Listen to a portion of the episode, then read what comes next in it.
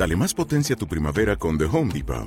Obtén una potencia similar a la de la gasolina para podar, recortar y soplar con el sistema OnePlus de 18 voltios de Ryobi desde solo 89 dólares. Potencia para podar un tercio de un acre con una carga.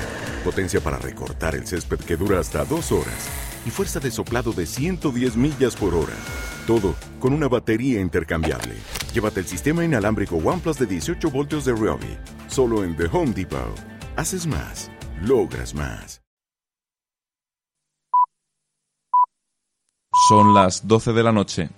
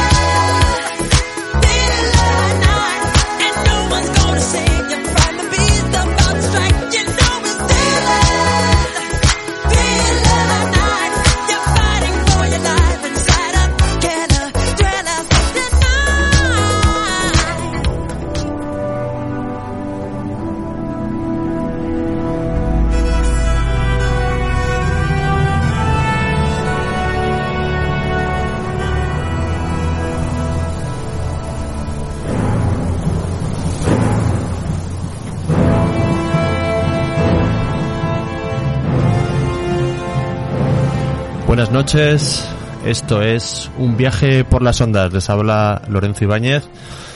Esta noche, este segundo programa, en la, en la entrega de la búsqueda del Grial en Aragón, nos vamos a centrar en la provincia de Zaragoza, en Zaragoza capital y, y alrededores.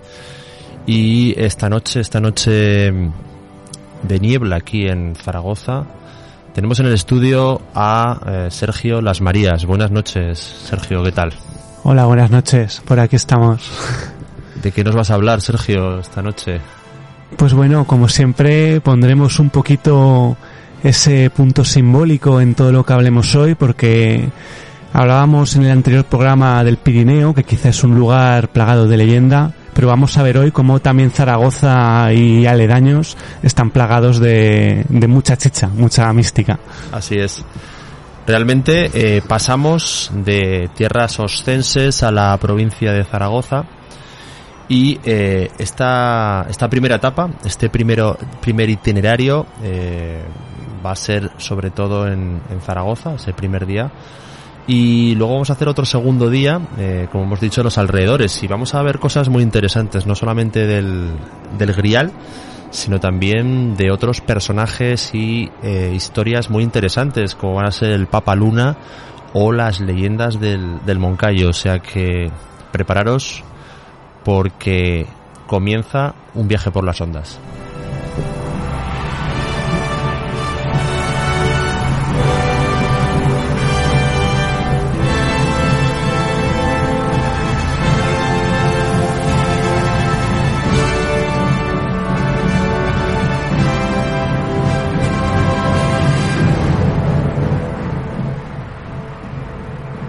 Dentro del contexto histórico en el que nos quedamos en el programa anterior, eh, nos quedamos en San Juan de la Peña. Habíamos vuelto a, a Zaragoza después de un viaje muy intenso por la provincia de Huesca.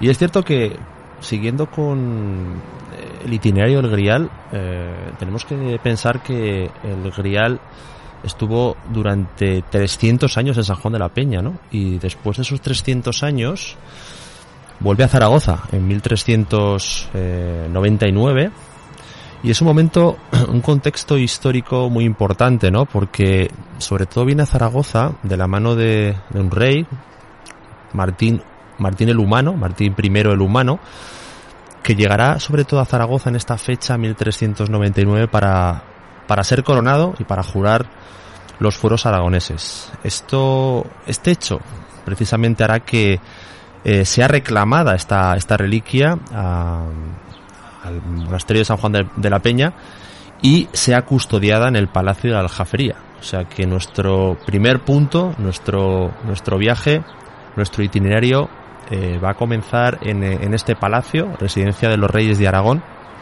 y posteriormente iremos viendo otros lugares también de Zaragoza capital, que será la Catedral del Aseo. Luego ya sí que es cierto que seguiremos, Sergio, la estela por otros lugares también con mucha historia, como Illueca, Calcena, Trasmoz o, también el monasterio de Veruela, ¿no?